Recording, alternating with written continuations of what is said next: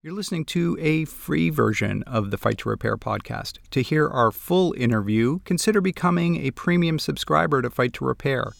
An annual subscription is just $5 a month and gives you early access to our original reporting, as well as exclusive access to our full length podcasts, as well as premium events, including interviews with leading figures in the Right to Repair movement and in person events. To learn more, go to fighttorepair.news.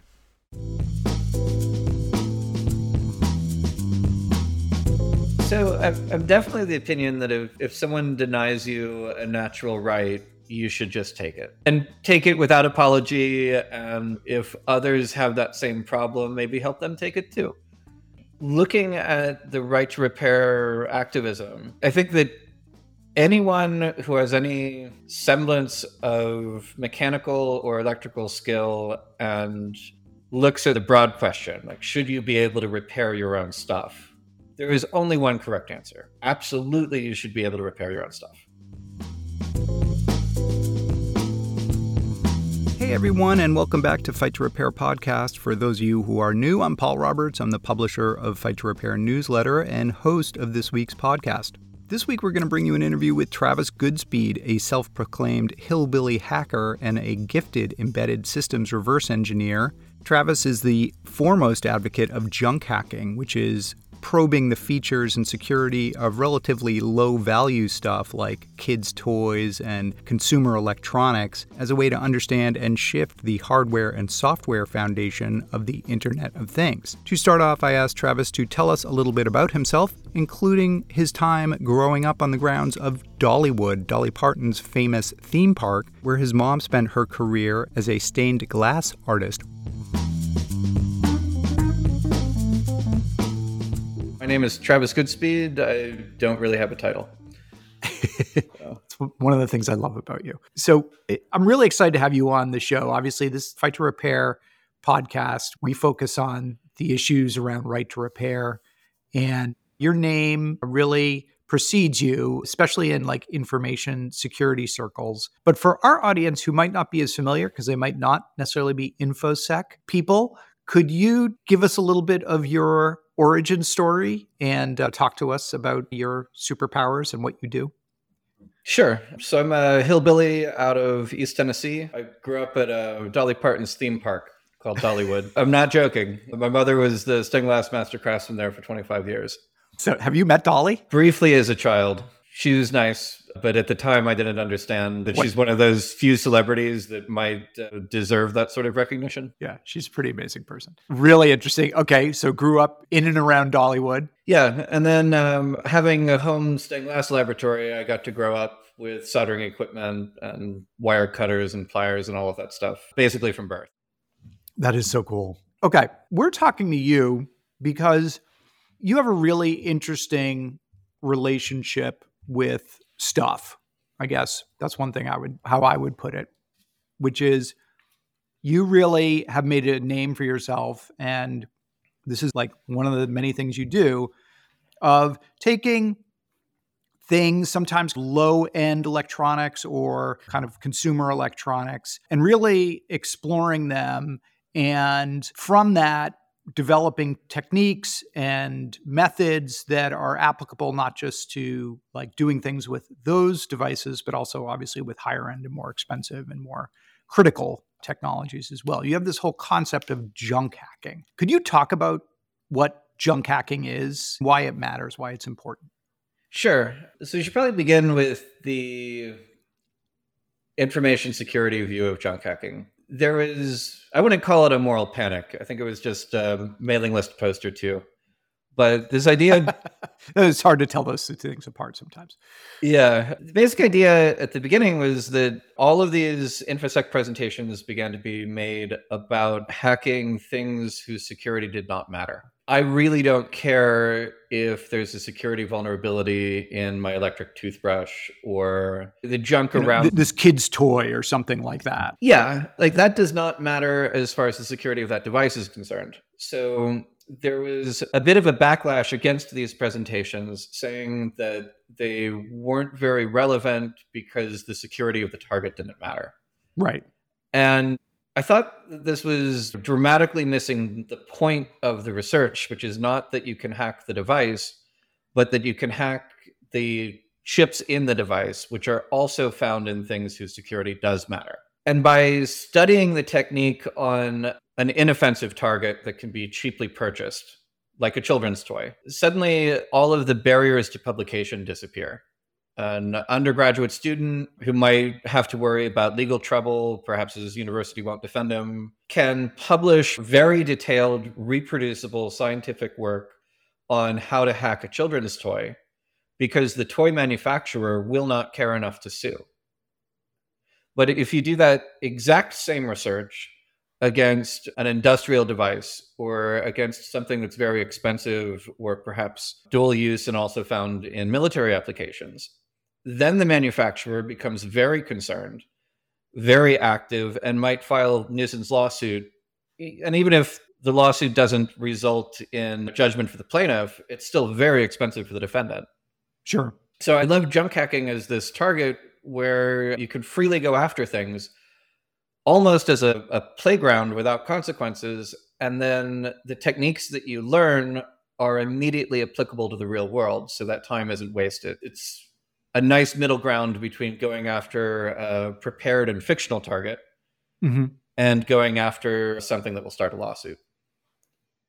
You mentioned the children's toy that was like end of life. And one thing that that I've seen, I'm sure you've seen this as well, is increasingly as we enter this kind of internet of things where all of the stuff we buy eh, has an IP address and is internet connected and basically managed via these servers, these cloud-based servers.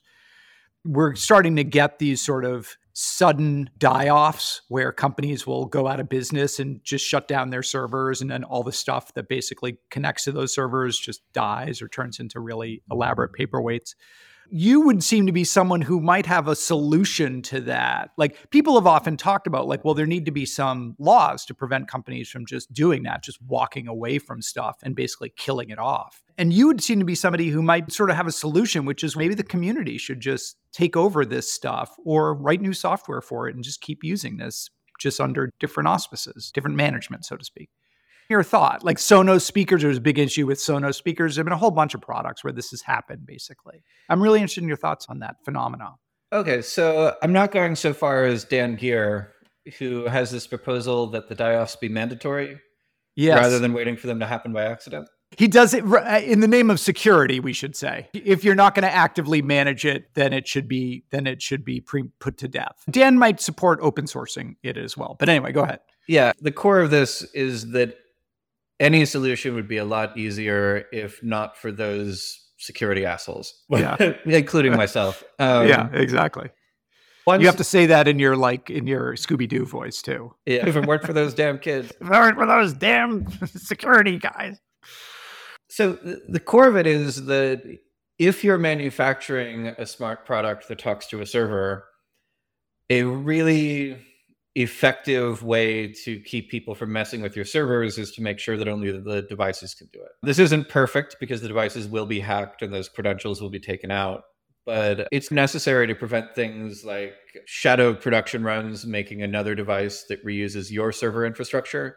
Mm-hmm. So that mm-hmm. you, as a manufacturer, wind up paying for your competitor's product. And it's really hard to find a middle ground in which you freely allow the experimentation that you and I and many others feel we deserve in products, while also making it cheaply and making it hard for the consumer to do anything dangerous with. For example, you can buy IoT cameras that just plug into the network and have an HTTP server that you grab the pictures from. When mm-hmm. I was mm-hmm. an undergrad, we had great fun building a search engine of the university's entire IP B block and then grabbing every camera and making like a search engine where you could see like all the different spots from campus and stuff. But back then we were talking like 30, 35 cameras over a student body of 100,000 students.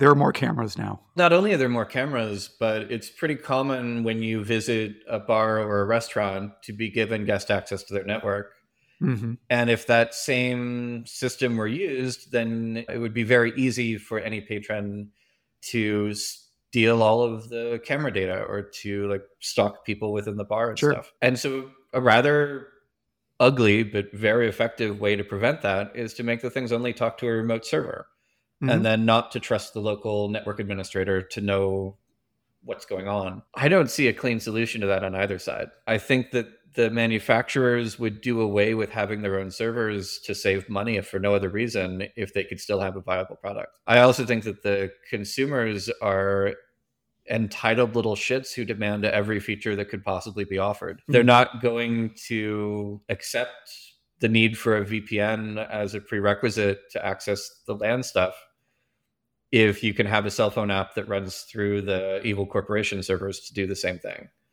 Because it's more convenient. Right. And by making convenience and price trump all other considerations, we get what we're buying. When you look at devices, like when you look at an iPhone, I know what Apple wants you to see. It's only ever what they say it is. But I'm, when you look at an iPhone, what do you see? I don't know. Not the sort of computer that I was raised on. I began with computers like the Apple II, where Yeah. the assumption was that as you buy it, you are not an expert, but you can learn to be a, an equal participant. You can learn to write software. And maybe you're only writing it to manage a recipe book. Maybe it's not the most elegant or sophisticated software, but you're expected to be able to write some of your own stuff. I'm really frightened that entirely disappeared from our culture. That you can still do computer programming as a professional or as a whiz kid, but that about since MySpace died, no mere mortal is expected to ever touch code. And because of malware, there's a very good reason to keep those restrictions. Not a great reason, but a good one. And so while I would prefer that Apple have some middle ground of allowing the consumer to unlock the phone, like many Android phones have an official unlock that you can perform in order to get a root shell. I do understand why they don't. Mm. Especially with jailbreaking being cool, the more popular it is, the more of their user base will be vulnerable. And the more their reputation will be hurt. True. And when you sell something to someone, right, then that's just the risk you take. Like when Chevy sold all those cars to people in East LA, right? I'm sure it to Chevy it looked like something not great for their brand that these things got tricked out and had hydraulic systems and flames painted on them and all the other stuff. But it honest- wasn't their car anymore. Honestly, if I'm ever going to buy a Chevrolet made in this millennia, that's the only place I would buy one from. Maybe, Au- maybe Austin. yeah. Um, from the manufacturer side, I hate what they do, but I do understand it. Mhm. From the consumer side, if the only car you can buy is a boring Chevy, I, I think you might not only have the right, but also the responsibility to trick it out and add some hydraulics and make it bounce around and look cool. right. Because it, if not for people doing things like that, every car on the road would be boring as sin. Right. Like everything manufactured in the past 25 years is ugly. Maybe you can point at one supercar as an exception, but they're very few and very far between. And it used to not be that way. Do you remember when cars could be green? I do. Yeah. We had a green car. We had a, a Toronado. Yeah. Uh, It not anymore. No. One thing that comes up a lot, and you obviously you spend a lot of time taking stuff apart and figuring out how it works and rebuilding it. One of the things that comes up a lot in right to repair circles is just how difficult some products these days are to take apart that manufacturers are making stuff to not be serviceable really that it's more or less disposable with glue and glued in components and very non-removable cases and things like that. Have you encountered that? And what are your thoughts? Because because obviously you take great enjoyment in taking things apart and re-engineering them Yeah, I see a legitimate side to that and a side that I think is a little whiny.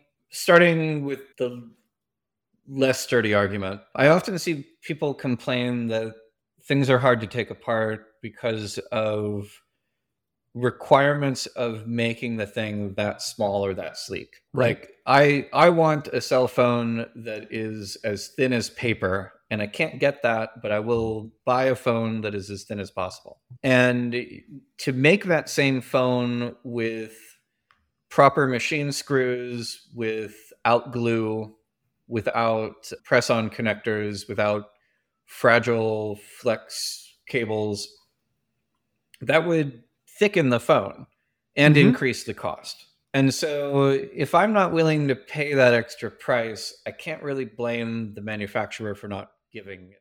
So, my final question, Travis, is just on the right to repair. I'm really interested in your thoughts. We've given some sort of insights, but obviously, you know, right to repair is something that is in the national conversation. States are considering it. There are federal laws, and you seem to me to be someone who, regardless of your feelings about right to repair laws, embodies the ethos of right to repair in so many ways. You're basically a poster child for right to repair, whether you like it or not. So I'm really interested in your thoughts. And when we hear stories about farmers out in the Midwest locked out of their farm equipment and basically beholden to authorized repair personnel to come out and clear error code and facilitate simple repair and maintenance. And by virtue of, of basically DRM, locked out of the, this equipment that they bought. If you were technology czar or, I don't know, head of the FTC or something, what your response to that would be? So I'm definitely the opinion that if, if someone denies you a natural right, you should just take it and take it without apology. And if others have that same problem, maybe help them take it too.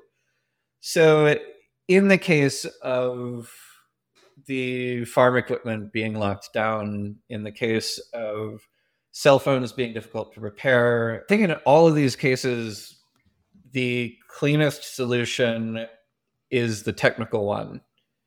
In that, when I hack a device in order to be able to repair it or to repurpose it, I don't really have to risk the unintended side effects of bad legislation. Looking at the right to repair activism, I think that anyone who has any semblance of mechanical or electrical skill and looks at the broad question like should you be able to repair your own stuff there is only one correct answer. Absolutely you should be able to repair your own stuff. But when that when the obligations of the manufacturers keep getting extended when there are calls not just for them to allow you to repair it but also to help you or to change their designs in order to make it easier for you they see that they're getting these extra burdens placed upon them and i think even the ones who are not an evil robber baron twisting his mustache begin to realize that there's a cost to these things and they might be the ones forced to bear it. So I think that if the right to repair is going to make it into law, a lot of care needs to be done in defining it in a way that can, you know, make sense to manufacturers and consumers and the courts in an unambiguous way that doesn't ask for more than the legislature can deliver. Don't start to legislate technical matters or design features or engineering concepts, basically. Or if you do, pick one thing that's very important and ask for that one thing. But right. as the shopping list becomes too long, it begins to look like something that will either never happen or will be impossible to keep up with. Hey, Travis, thank you so much for coming on and speaking to us. I really appreciate it. It was such a great conversation. We should do it again. Yeah, thank you. I will be back.